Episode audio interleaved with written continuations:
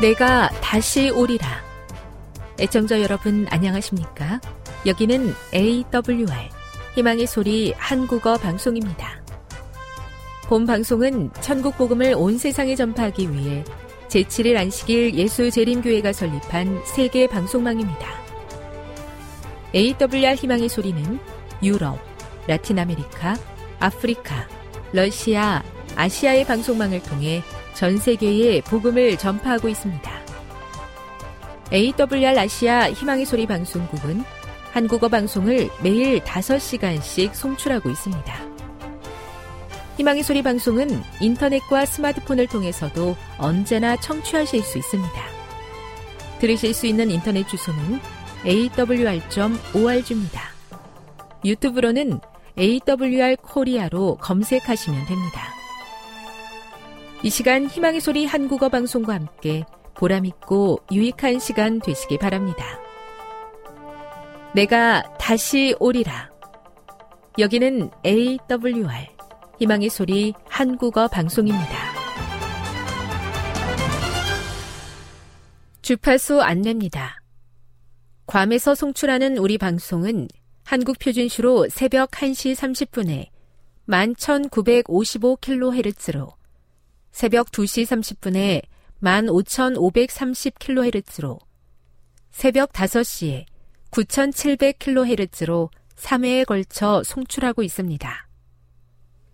스리랑카에서 송출하는 우리 방송은 한국 표준시로 새벽 네 시에 구천칠백육십오 킬로헤르츠로, 우즈베키스탄에서는 밤 아홉 시에 만 오천오백삼십 킬로헤르츠로, 타지키스탄에서는 밤 아홉 시에 만 오천오백십오 킬로헤르츠로 각각 한 시간씩 방송하고 있습니다.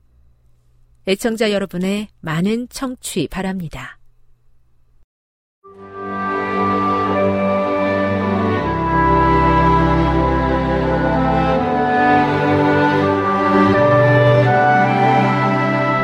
읽어주는 교과 둘째 날 유월 오일 월요일, 우주적 투쟁. 마태복음 이십칠 장 사십오에서 오십 절을 읽어보라. 이 구절은 그리스도께서 십자가 위에서 경험하신 것에 대해 우리에게 무엇을 가르쳐주는가? 예수께서 하나님께 왜 자신을 버리셨는지 묻는 것은 무엇을 의미하는가? 이 장면은 예수의 믿음을 갖는다는 것이 무엇을 의미하는지 이해하는데 어떻게 도움이 되는가? 십자가에 달려 어둠에 쌓여 세상 모든 죄와 수치, 정죄를 짊어지고 아버지의 사랑의 임재에서 분리된 예수님은 평생 동안 그분께서 아버지와 가졌던 관계에 의존하셨다.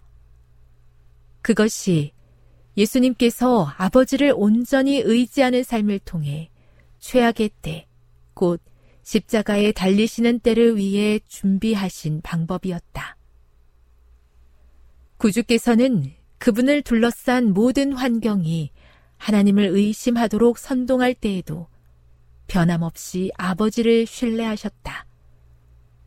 하나님께 버림받은 것 같은 때에도 예수님은 포기하지 않으셨다. 표면상으로는 하나님께 버림받은 것 같은 그리스도께서는 무서운 암흑 가운데 인간이 마셔야 할 고통의 잔을 남김없이 마셨다.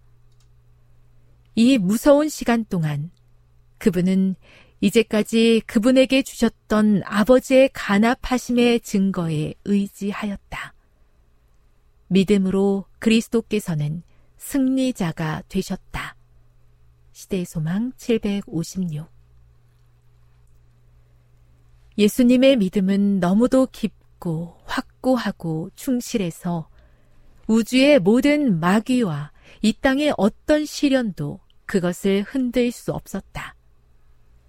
그것은 볼 수 없을 때 믿고 이해할 수 없을 때 신뢰하며 붙잡을 것이 거의 없을 때 매달리는 믿음이다.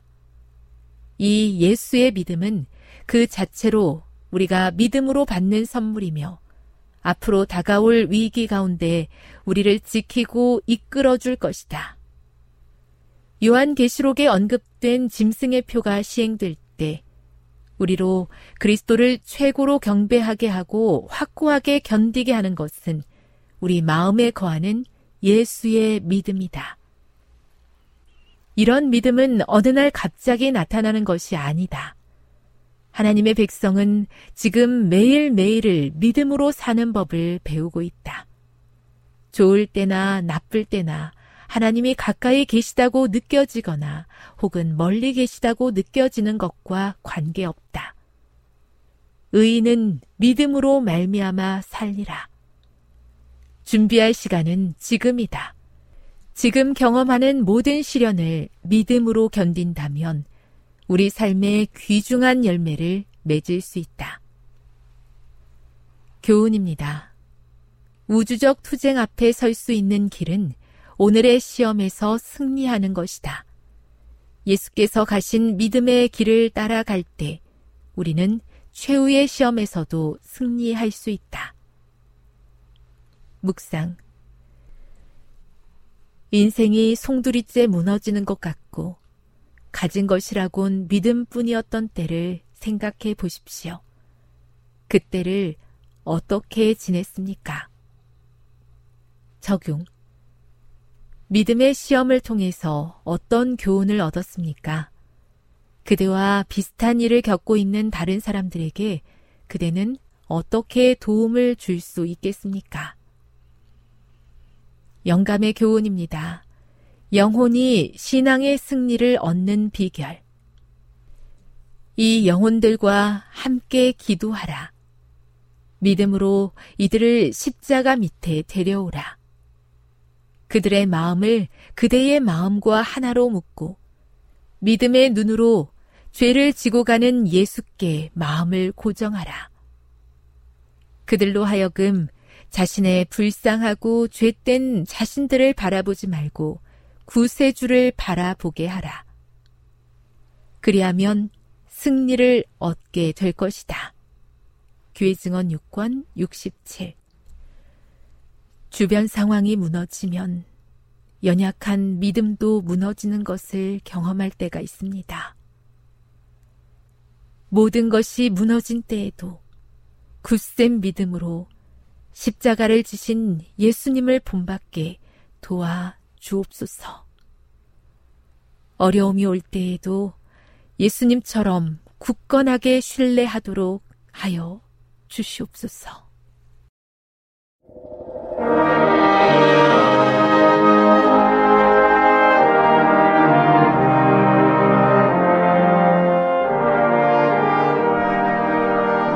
희망의 소리 청취자 여러분, 안녕하십니까?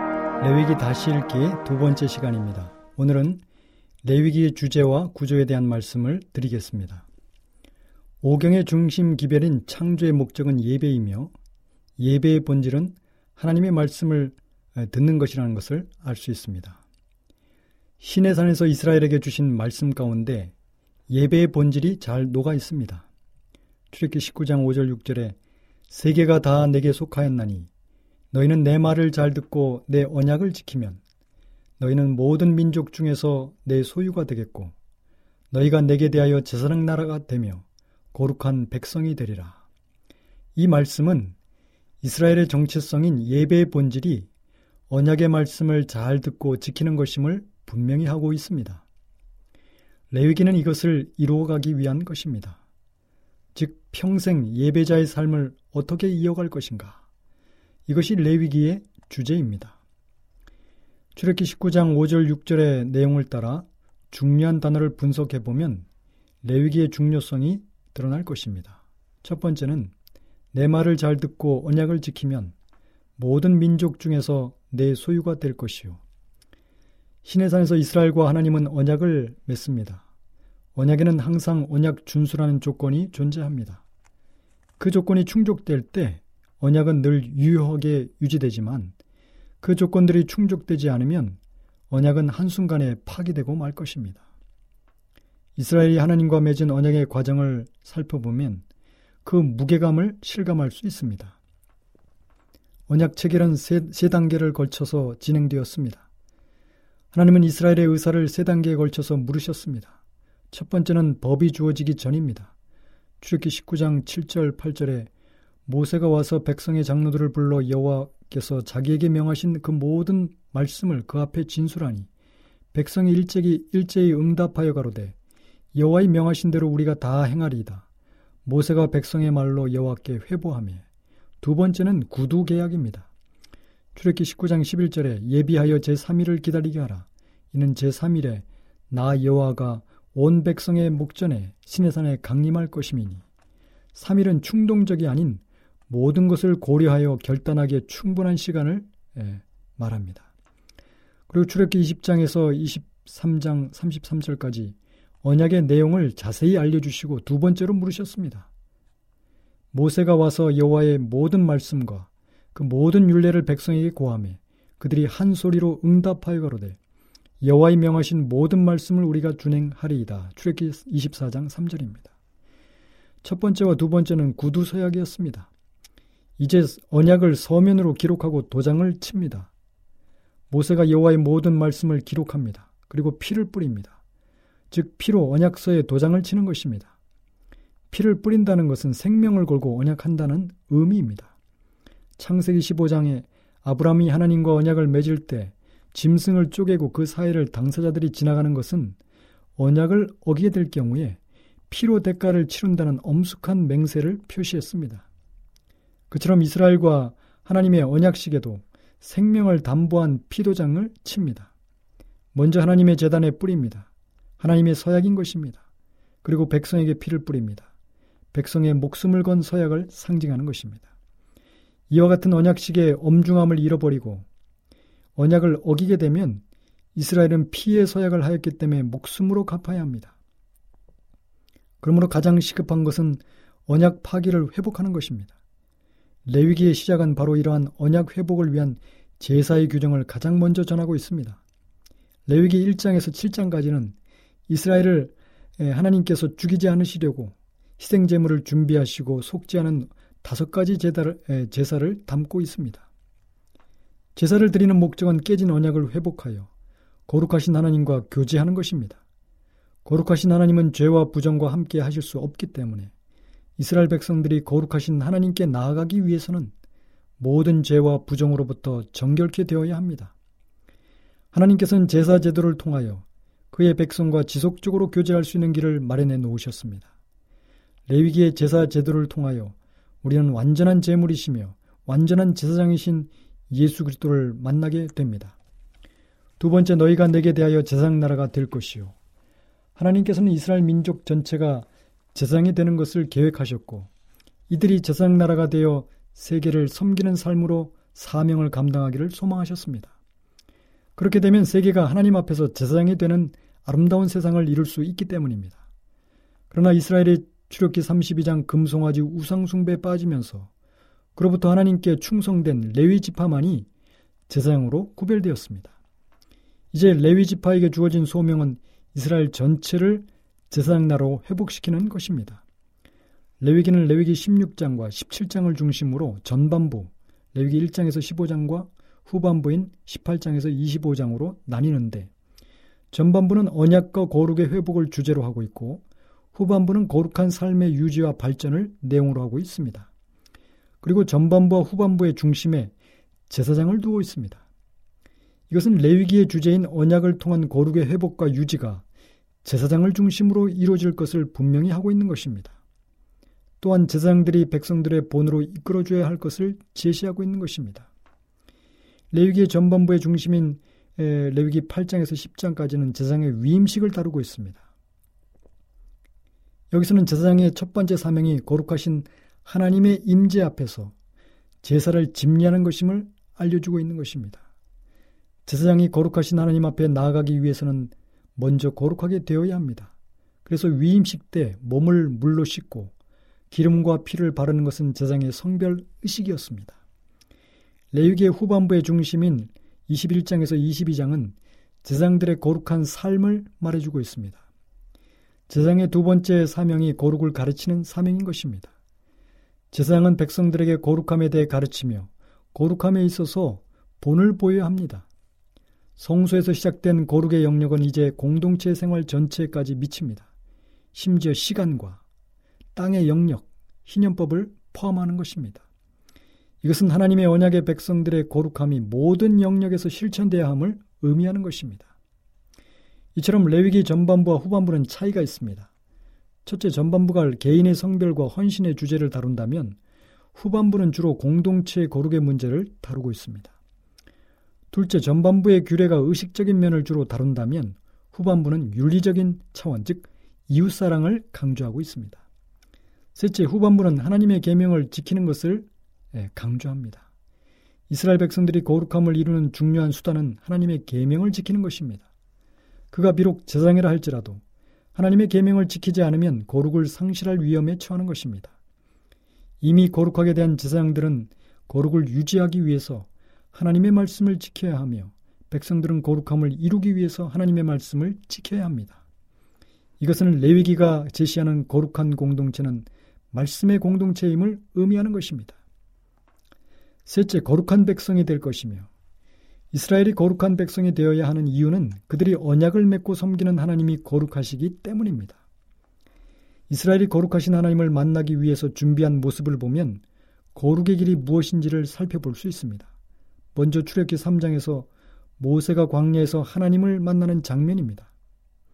삼 장 일 절 오 절에 모세가 그의 장인 미디안 제사장 이드로의 양떼를 치더니 그 떼를 광야 서쪽으로 인도하여 하나님의 산 호렙에 이르매 하나님이 이르시되 이리로 가까이 오지 말라. 내가 선 곳은 거룩한 땅이니 내 발에서 신을 벗으라. 내 발에서 신을 벗으라고 명령하십니다. 신을 벗는다는 것은 세속의 때를 벗어버린다는 의미와 주권을 반납하고 완전히 굴복한다는 의미가 있습니다. 과거의 노예들은 신을 신지 않았습니다. 노예에게는 자기의 주장이나 자기의 뜻이 없었습니다. 제사장들은 그래서 맨발로 봉사해야 했습니다. 두 번째는 출애굽기 십구 장 십 절에서 십오 절에 시내산에서 임재하신 하나님을 한 번 뵙기 위한 준비입니다. 출애굽기 십구 장 십이 절에 여호와께서 모세에게 이르시되 너는 백성에게 가서 오늘과 내일 그들을 성결하게 하며 그들에게 옷을 빨게 하고 준비하게 하여 셋째 날을 기다리게 하라. 이는 셋째 날에 나 여호와가 온 백성의 목전에서 시내산에 강림할 것임이니 너는 백성을 위하여 주위의 경계를 정하고 이르기를 너희는 삼가 산에 오르거나 그 경계를 침범하지 말지니 산을 침범하는 자는 반드시 죽임을 당할 것이라. 그런 자에게는 손을 대지 말고 돌로 쳐 죽이거나 화살로 쏘아 죽이, 죽여야 하리니 짐승이나 사람을 막론하고 살아남지 못하리라 하고 나팔을 길게 불거든 산 위에 이를 것이니라 하라. 모세가 산에서 내려와 백성에게 이르러 백성을 성결하게 하니 그들이 자기 옷을 빨더라. 모세가 백성에게 이르되 준비하여 셋째 날을 기다리고 여인을 가까이 하지 말라. 출애굽기 십구 장 십 절에서 십오 절의 말씀입니다. 하나님을 뵙기 위해서 먼저 시간을 구별합니다. 둘째, 장소를 구별합니다. 셋째, 삶을 구별합니다. 이처럼 이스라엘이 살아계신 하나님을 한번 만나기 위해서 준비하는 과정을 살펴보면 하나님 앞에서의 구별된 삶이 무엇인지를 느끼게 합니다. 이스라엘의 삶 속에서 이러한 성별의 삶이 평생도록 계속되어야 하는 이유가 있습니다. 그것은 시내산에서 임재하신 하나님께서 그 임재의 장소를 옮기셨기 때문입니다. 시내산 기슭은 백성이 머무는 정결한 장소였고, 시내산 중턱은 제사장이 머무는 거룩한 장소, 시내산 정상은 모세와 아론이 접근할 수 있는 가장 거룩한 장소였습니다. 이와 같은 시내산의 특징을 공유하고 있는 장소가 있습니다. 바로 성소입니다. 거룩이 세 단계로 구분되고 각각의 장소에 다가갈 수 있는 사람들의 조건도 동일합니다. 시내산에 임재하셨던 거룩하신 하나님께서 거처를 성소로 옮기셨습니다. 출애굽기 사십 장 삼십사 절 삼십오 절에는 구름이 회막에 덮이고 여호와의 영광이 성막에 충만하며 모세가 회막에 들어갈 수 없었으니 이는 구름이 회막 위에 덮이고 여호와의 영광이 성막에 충만하였음이며 이제 성소는 이동하는 시내산이 되었습니다. 즉 시내산의 하나님의 영광이 성소로 그 장소를 옮긴 것입니다. 시내산의 임재가 삶의 중심으로 옮겨왔습니다. 시내산에서 이스라엘이 하나님을 만나기 위해 준비했던 성결의 삶은 이제 이스라엘 회중 가운데 좌정하신 하나님으로 인해서 평생의 삶이 되어야 하는 것입니다. 거룩하신 하나님과 동고동락해야 하기 때문에 매일매일이 거룩한 삶을 살아야 하는 것입니다. 일상의 거룩을 이루어야 합니다. 레위기 십일 장의 음식, 레위기 십이 장의 출산, 레위기 십삼 장의 피부병 등 일상의 모든 영역이 거룩한 영역이 되어야만 했습니다. 레위기는 하나님의 백성들의 삶이 모든 면에서 그리고 항상 하나님의 임재 앞에서 살아야 함을 교훈하고 있습니다. 레위기의 거룩의 일 차적인 의미는 구별됨입니다. 구별은 하나님께 성별되기 위해 세속적인 용도로부터 구별되는 것을 의미합니다. 이것은 성도들이 거룩하신 하나님을 섬기기 위해서 세상으로부터 구별되는 삶을 살아야 하는 것을 의미합니다. 거룩의 두 번째 의미는 하나님을 닮아감입니다. 거룩은 하나님과 그의 언약의 백성인 이스라엘의 인격적인 관계를 설명합니다. 여호와 하나님은 언약을 통해서 이스라엘을 자녀로 삼으셨습니다. 이제 이스라엘 백성들은 하늘 아버지의 거룩하신 성품을 담는 것이 요구됩니다. 레위기 후반부에서는 이스라엘이 닮아야 할 하나님의 성품으로 공의와 사랑을 강조합니다. 이스라엘은 공동체의 삶 속에서 공의와 사랑을 실천함으로 거룩함을 이루어가게 됩니다. 이와 같이 레위기의 거룩은 통합적인 것입니다. 거룩은 예배와 윤리의 삶의 통합입니다. 하나님 앞에서뿐만 아니라 세상 속에서도 실천되어야 하며 무엇보다도 이웃사랑으로 표현되어야 합니다. 세속에서 분리에서부터 시작된 거룩은 이웃사랑을 실천함으로 완성되는 것입니다. 이처럼 레위기는 하나님의 백성의 거룩이 모든 영역에서 이루어져야 할 것을 가르칩니다. 교회 안에서뿐만이 아니고 가정과 직장은 우리가 거룩을 실천해야 하는 영역입니다. 레위기는 구원받은 백성이 가야 할 거룩함의 순례 여정을 제시하고 있습니다. 성도는 예수 그리스도를 통하여 하나님의 구원받은 백성입니다. 이제 성도의 목표는 하늘 아버지의 온전하신 성품을 닮아가는 것입니다. 그리스도인들의 거룩이 하늘 아버지의 온전하심을 닮아가는 데까지 이르도록 삶의 모든 영역에서 거룩하게 되기를 힘써야 할 것입니다. 레위기는 거룩과 관련하여 세 가지 단계를 말해주고 있습니다. 부정에서 정함으로, 정함에서 거룩으로 발전합니다. 정함은 정상적인 상태를 말합니다. 정함의 상태는 거룩이나 부정과 달리 전이되지 않습니다. 정함은 일종의 기본 상태입니다.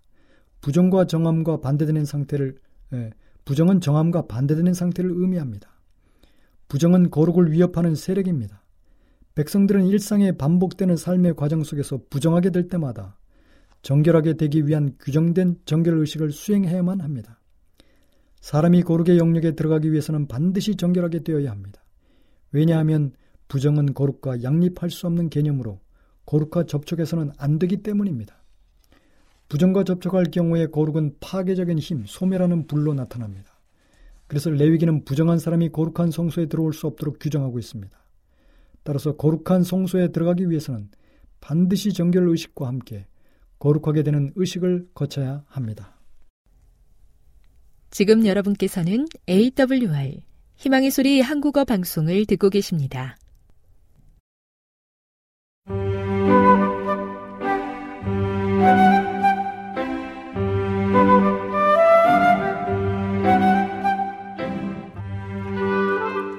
늘 주님이 함께하여 주심에 감사하는 마음으로 이 시간 건강한 생활의 지혜 준비했습니다. 오늘은 정신 건강에 대해서 알아보도록 하겠습니다. 건강은 일종의 축복인데도 그 가치를 이해하는 사람들이 적습니다. 그러나 우리의 정신적 또는 육체적 능률은 이 건강에 크게 좌우됩니다. 우리의 충동과 정욕은 육체의 그 근원을 두고 있습니다. 그러므로 우리의 재능을 잘 이용하려면 신체를 가장 건강한 상태로 보존하고 또한 가장 신령한 분위기 안에 두지 않으면 안 됩니다. 육체적 건강을 감소시키는 것은 무엇이든지 정신을 약화시키고 선과 악을 분별하는 능력을 약화시킵니다. 많은 사람이 한 방향의 정신을 쏟고 자기에게는 적합하지 않다고 생각되는 것에 관해서는 무관심함으로 최대의 선을 이루지 못하고 있습니다. 어떤 약한 기능들은 휴면 상태로 방치되고 있습니다. 왜냐하면 그것들을 활용하도록 만들고 그렇게 하여 그들에게 힘을 주는 일이 유쾌한 일이 아니기 때문입니다. 마음의 모든 능력은 활용되어야 하며 모든 기능이 개발되어야 합니다. 지각력, 판단력, 기억력, 추리력 등 모든 것은 마음이 균형을 유지할 수 있도록 동등한 힘을 가져야 합니다.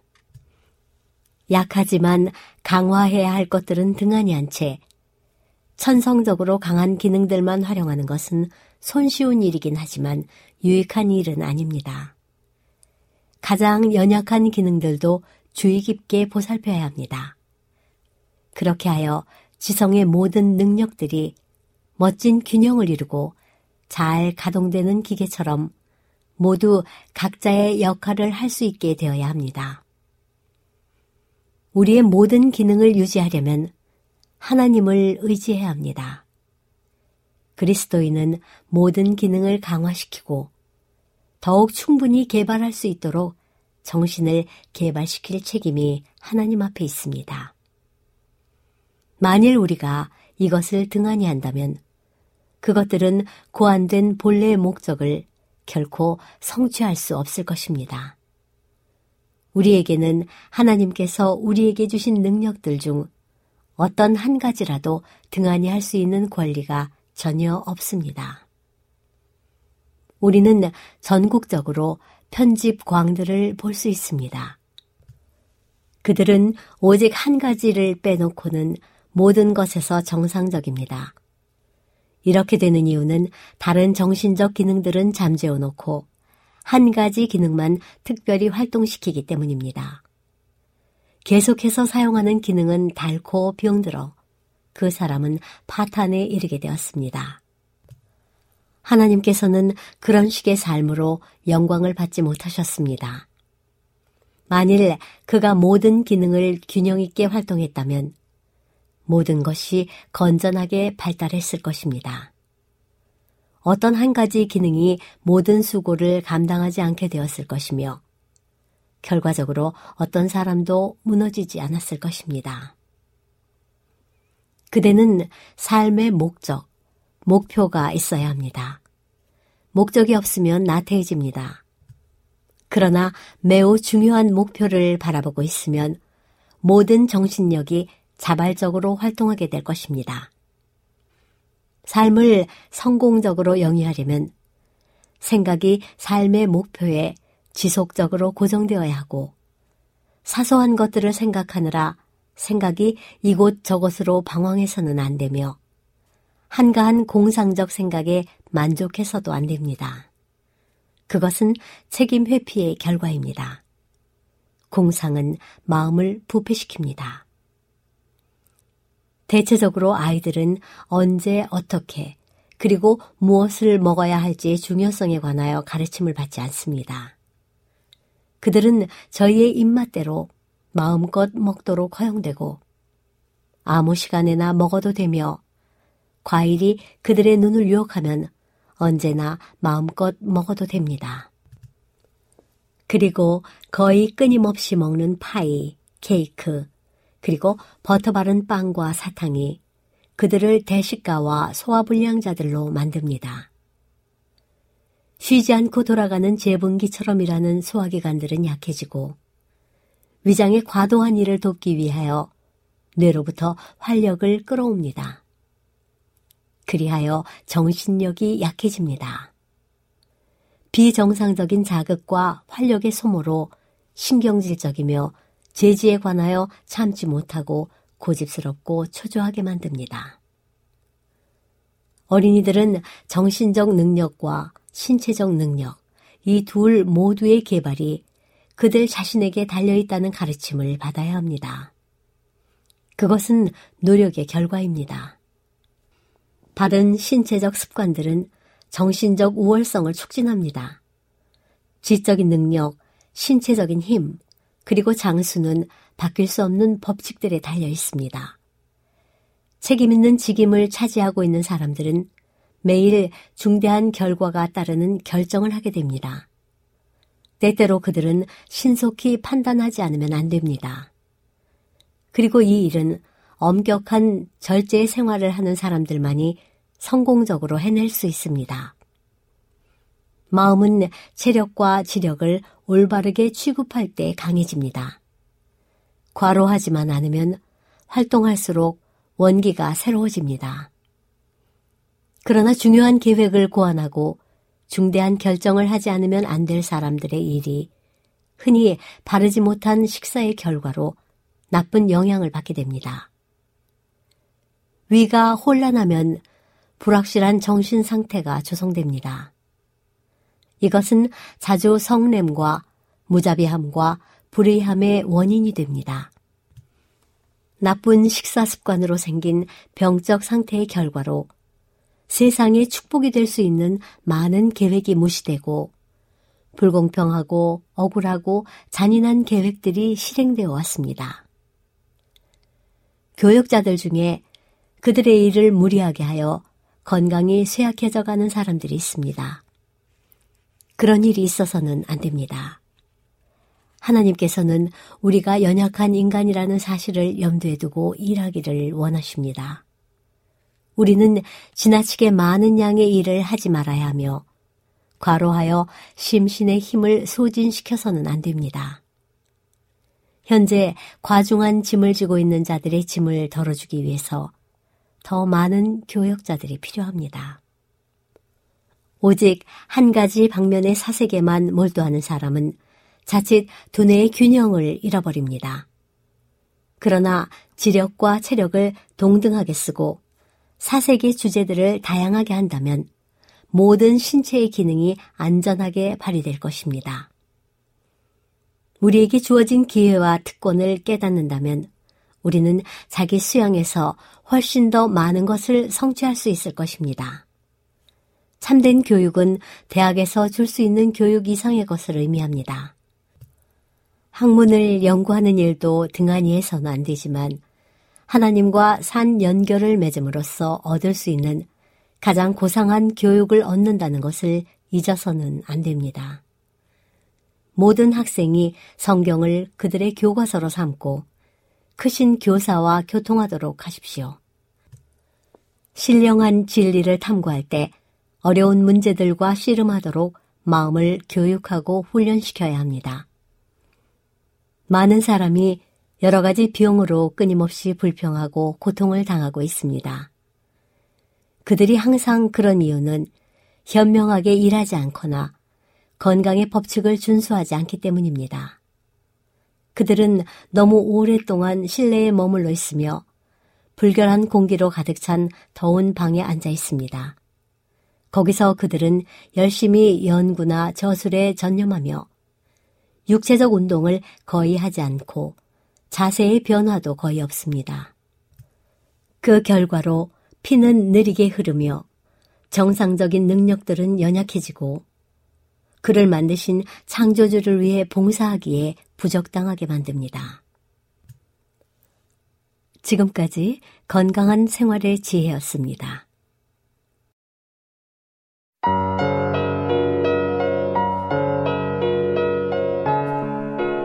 에베소서 사 장 일 절 성령이 하나 되게 하신 것. 그러므로 주 안에서 갇힌 내가 너희를 권하노니 너희가 부르심을 받은 일에 합당하게 행하여 모든 겸손과 온유로 하고 오래 참음으로 사랑 가운데서 서로 용납하고 평안에 매는 줄로 성령이 하나 되게 하신 것을 힘써 지키라. 몸이 하나요 성령도 한 분이시니 이와 같이 너희가 부르심의 한 소망 안에서 부르심을 받았느니라. 주도 한 분이시요 믿음도 하나요 침례도 하나요 하나님도 한 분이시니 곧 만유의 아버지시라. 만유 위에 계시고 만유를 통일하시고 만유 가운데 계시도다. 우리 각 사람에게 그리스도의 선물의 분량대로 은혜를 주셨나니 그러므로 이르기를 그가 위로 올라가실 때에 사로잡혔던 자들을 사로잡으시고 사람들에게 선물을 주셨다 하였도다. 올라가셨다 하였은즉 땅 아래 낮은 곳으로 내리셨던 것이 아니면 무엇이냐. 내리셨던 그가 곧 모든 하늘 위에 오르신 자니 이는 만물을 충만하게 하려 하심이라. 그가 어떤 사람은 사도로, 어떤 사람은 선지자로, 어떤 사람은 복음 전하는 자로, 어떤 사람은 목사와 교사로 삼으셨으니 이는 성도를 온전하게 하여 봉사의 일을 하게 하며 그리스도의 몸을 세우려 하심이라. 우리가 다 하나님의 아들을 믿는 것과 아는 일에 하나가 되어 온전한 사람을 이루어 그리스도의 장성한 분량이 충만한 데까지 이르리니 이는 우리가 이제부터 어린아이가 되지 아니하여 사람의 속임수와 간사한 유혹에 빠져 온갖 교훈의 풍조에 밀려 요동하지 않게 하려 함이라. 오직 사랑 안에서 참된 것을 하여 범사에 그에게까지 자랄지라. 그는 머리니 곧 그리스도라. 그에게서 온 몸이 각 마디를 통하여 도움을 받음으로 연결되고 결합되어 각 지체의 분량대로 역사하여 그 몸을 자라게 하며 사랑 안에서 스스로 세우느니라. 옛 사람과 새 사람. 그러므로 내가 이것을 말하여 주 안에서 증언하노니 이제부터 너희는 이방인이 그 마음에 허망한 것으로 행함같이 행하지 말라. 그들의 총명이 어두워지고 그들 가운데 있는 무지함과 그들의 마음이 굳어짐으로 말미암아 하나님의 생명에서 떠나 있도다. 그들이 감각 없는 자가 되어 자신을 방탕에 방임하여 모든 더러운 것을 욕심으로 행하되 오직 너희는 그리스도를 그같이 배우지 아니하였느니라. 진리가 예수 안에 있는 것 같이 너희가 참으로 그에게서 듣고 또한 그 안에서 가르침을 받았을진데 너희는 유혹의 욕심을 따라 썩어져가는 구습을 따르는 옛 사람을 벗어버리고 오직 너희의 심령이 새롭게 되어 하나님을 따라 의와 진리의 거룩함으로 지으심을 받은 새 사람을 입으라. 하나님을 본받는 생활. 그런즉 거짓을 버리고 각각 그 이웃과 더불어 참된 것을 말하라. 이는 우리가 서로 지체가 됨이라. 분을 내어도 죄를 짓지 말며 해가 지도록 분을 품지 말고 마귀에게 틈을 주지 말라. 도둑질하는 자는 다시 도둑질하지 말고 돌이켜 가난한 자에게 구제할 수 있도록 자기 손으로 수고하여 선한 일을 하라. 무릇 더러운 말은 너희 입 밖에도 내지 말고 오직 덕을 세우는 데 소용되는 대로 선한 말을 하여 듣는 자들에게 은혜를 끼치게 하라. 하나님의 성령을 근심하게 하지 말라. 그 안에서 너희가 구원의 날까지 인치심을 받았느니라. 너희는 모든 악독과 노함과 분냄과 떠드는 것과 비방하는 것을 모든 악의와 함께 버리고 서로 친절하게 하며 불쌍히 여기며 서로 용서하기를 하나님이 그리스도 안에서 너희를 용서하심과 같이 하라. 에베소서 오 장 일 절. 그러므로 사랑을 받는 자녀같이 너희는 하나님을 본받는 자가 되고 그리스도께서 너희를 사랑하신 것 같이 너희도 사랑 가운데서 행하라. 그는 우리를 위하여 자신을 버리사 향기로운 제물과 희생 제물로 하나님께 드리셨느니라. 음행과 온갖 더러운 것과 탐욕은 너희 중에서 그 이름조차도 부르지 말라. 이는 성도에게 마땅한 바니라. 누추함과 어리석은 말이나 희롱의 말이 마땅치 아니하니 오히려 감사하는 말을 하라.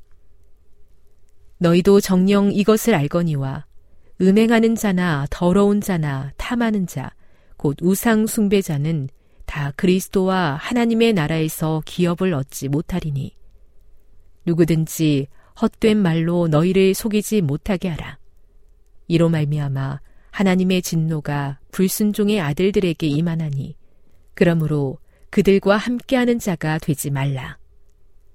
너희가 전에는 어둠이더니 이제는 주 안에서 빛이라. 빛의 자녀들처럼 행하라. 빛의 열매는 모든 착함과 의로움과 진실함에 있느니라. 주를 기쁘시게 할 것이 무엇인가 시험하여 보라. 너희는 열매 없는 어둠의 일에 참여하지 말고 도리어 책망하라. 그들이 은밀히 행하는 것들은 말하기도 부끄러운 것들이라. 그러나 책망을 받는 모든 것은 빛으로 말미암아 드러나나니 드러나는 것마다 빛이니라. 그러므로 이르시기를 잠자는 자여 깨어서 죽은 자들 가운데서 일어나라. 그리스도께서 너희에게 비추이시리라 하셨느니라. 그리스도의 이름으로 감사하라. 그런즉 너희가 어떻게 행할지를 자세히 주의하여 지혜 없는 자 같이 하지 말고 오직 지혜 있는 자 같이 하여 세월을 아끼라. 때가 악하니라. 그러므로 어리석은 자가 되지 말고 오직 주의 뜻이 무엇인가 이해하라. 술 취하지 말라. 이는 방탕한 것이니 오직 성령으로 충만함을 받으라. 시와 찬송과 신령한 노래들로 서로 화답하며 너희의 마음으로 주께 노래하며 찬송하며 범사에 우리 주 예수 그리스도의 이름으로 항상 아버지 하나님께 감사하며 그리스도를 경외함으로 피차 복종하라. 아내와 남편. 아내들이여, 자기 남편에게 복종하기를 주께 하듯 하라. 이는 남편이 아내의 머리됨이 그리스도께서 교회의 머리됨과 같음이니 그가 바로 몸의 구주시니라. 그러므로 교회가 그리스도에게 하듯 아내들도 범사에 자기 남편에게 복종할지니라. 남편들아, 아내 사랑하기를 그리스도께서 교회를 사랑하시고 그 교회를 위하여 자신을 주심같이 하라. 이는 곧 물로 씻어 말씀으로 깨끗하게 하사 거룩하게 하시고 자기 앞에 영광스러운 교회로 세우사 티나 주름 잡힌 것이나 이런 것들이 없이 거룩하고 흠이 없게 하려 하심이라. 이와 같이 남편들도 자기 아내 사랑하기를 자기 자신과 같이 할지니 자기 아내를 사랑하는 자는 자기를 사랑하는 것이라. 누구든지 언제나 자기 육체를 미워하지 않고 오직 양육하여 보호하기를 그리스도께서 교회에게 함과 같이 하나니 우리는 그 몸의 지체임이라. 그러므로 사람이 부모를 떠나 그의 아내와 합하여 그 둘이 한 육체가 될지니 이 비밀이 크도다. 나는 그리스도와 교회에 대하여 말하노라. 그러나 너희도 각각 자기의 아내 사랑하기를 자신같이 하고 아내도 자기 남편을 존경하라. 에베소서 육 장 일 절. 자녀와 부모. 자녀들아, 주 안에서 너희 부모에게 순종하라. 이것이 옳으니라. 내 아버지와 어머니를 공경하라. 이것은 약속이 있는 첫 계명이니 이로써 내가 잘되고 땅에서 장수하리라. 또 아비들아, 너희 자녀를 노엽게 하지 말고 오직 주의 교훈과 훈계로 양육하라. 종과 상전. 종들아, 두려워하고 떨며 성실한 마음으로 육체의 상전에게 순종하기를 그리스도께 하듯 하라.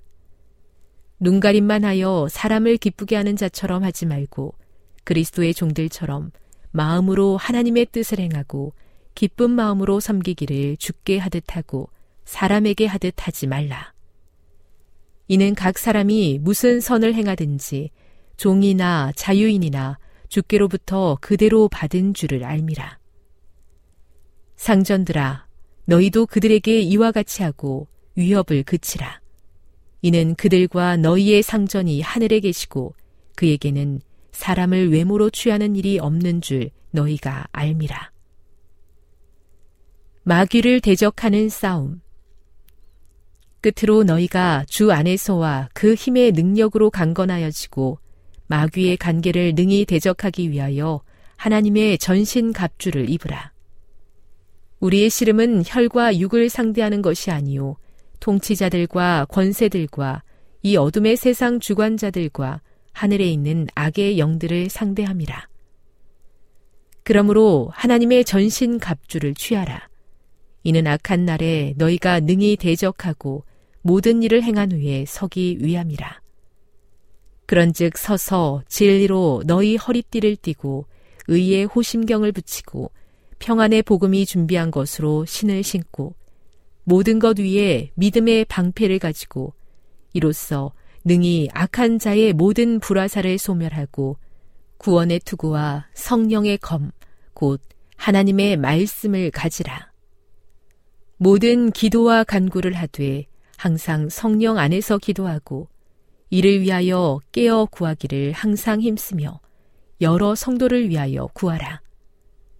또 나를 위하여 구할 것은 내게 말씀을 주사 나로 입을 열어 복음의 비밀을 담대히 알리게 하옵소서 할 것이니, 이 일을 위하여 내가 쇠사슬에 매인 사신이 된 것은 나로 이 일에 당연히 할 말을 담대히 하게 하려 하심이라. 끝 인사. 나의 사정 곧 내가 무엇을 하는지 너희에게 알리려 하노니, 사랑을 받은 형제요 주 안에서 진실한 일꾼인 두기고가 모든 일을 너희에게 알리리라. 우리 사정을 알리고 또 너희 마음을 위로하기 위하여 내가 특별히 그를 너희에게 보내었노라. 아버지 하나님과 주 예수 그리스도께로부터 평안과 믿음을 겸한 사랑이 형제들에게 있을지어다. 우리 주 예수 그리스도를 변함없이 사랑하는 모든 자에게 은혜가 있을지어다.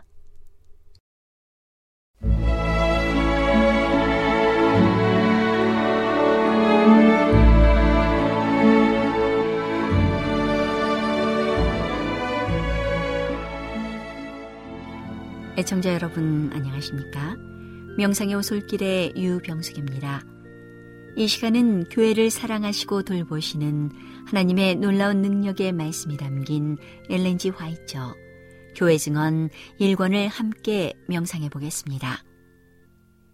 의복의 극단. 언제나 점잖고 편안했던 나의 줄달린 스커트를 벗어버리고 얇은 무명 스커트를 입음으로써 다른 극단에서 조롱의 대상처럼 보이게 하는 것은 잘못일 것이다. 왜냐하면 그 당시에 그렇게 했더라면 나는 하나의 바른 모본을 보여주지 못했을 것이며, 후프를 착용한 자의 입에 하나의 논쟁거리를 주었을 것이기 때문이었다.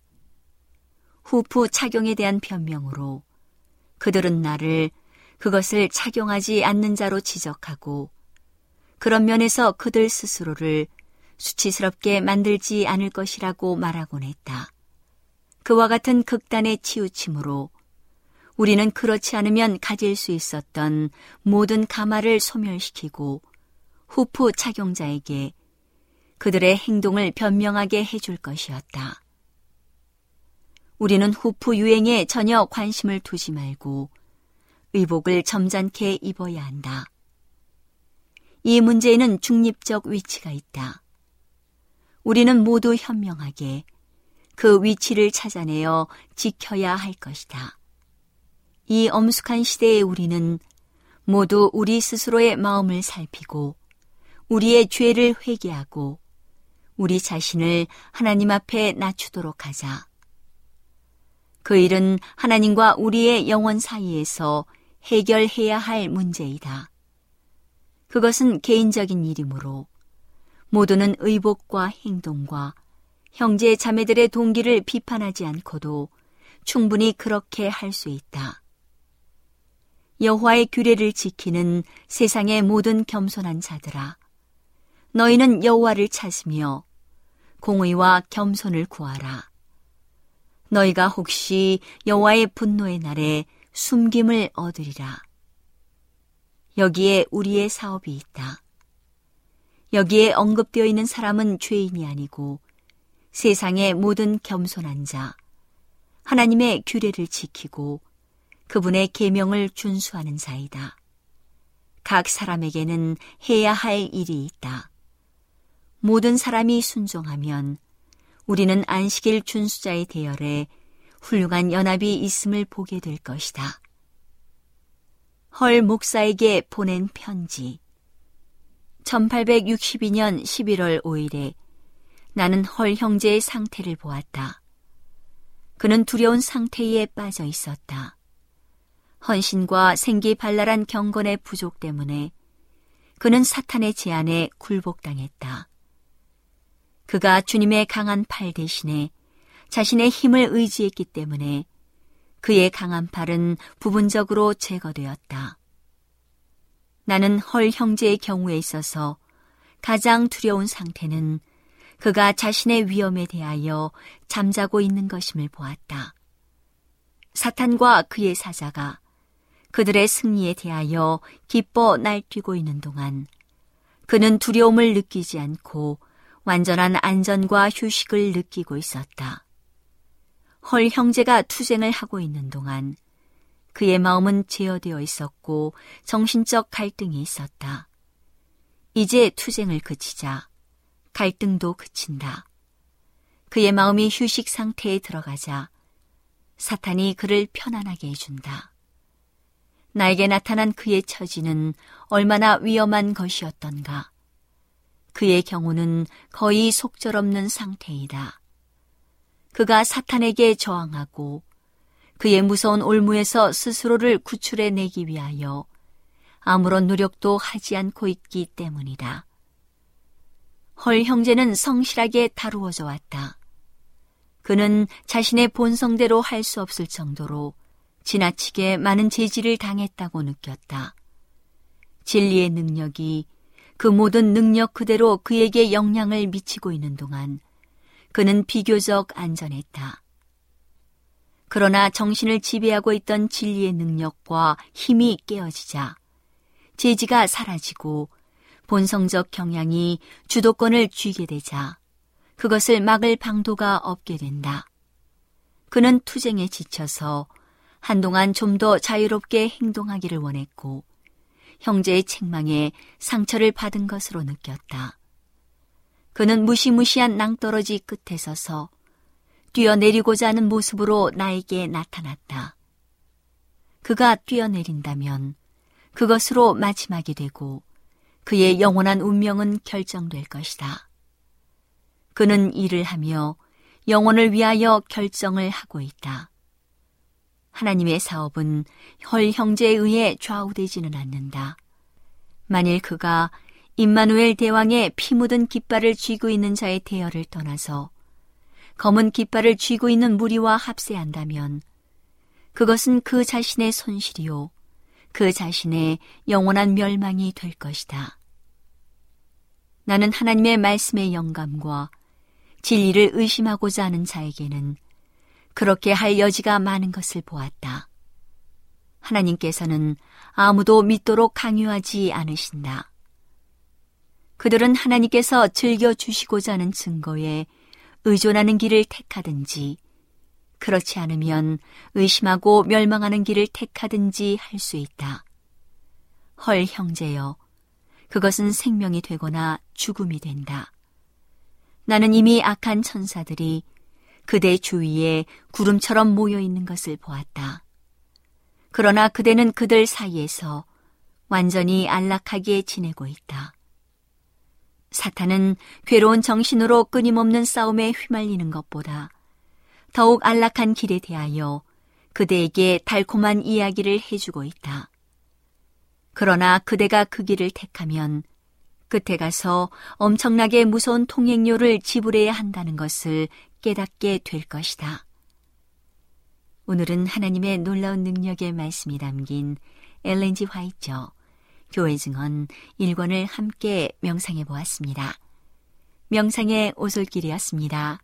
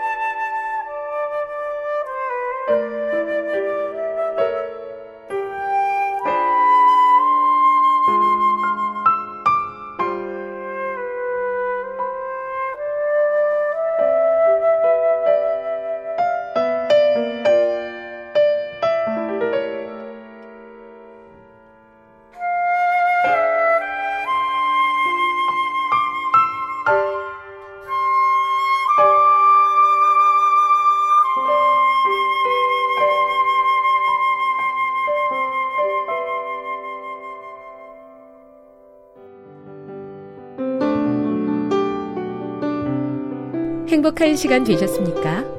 지금까지 여러분께서는 에이더블유아르 희망의 소리 한국어 방송을 청취하셨습니다. 방송을 청취하시고 문의를 원하시는 분은 우편번호 공이사육일 대한민국 서울시 동대문구 이문로 일 길 십일 희망의 소리 방송부 앞으로 편지나 엽서를 보내주시거나 지역번호 공이 삼이구구 오이구육 팔 번으로 전화주시기 바랍니다. 지금까지 함께해 주신 애청자 여러분들께 감사드립니다. 애청자 여러분, 다음 이 시간까지 하나님 안에서 늘 평안하십시오. 감사합니다. 내가 다시 오리라. 여기는 에이더블유아르 희망의 소리 한국어 방송입니다.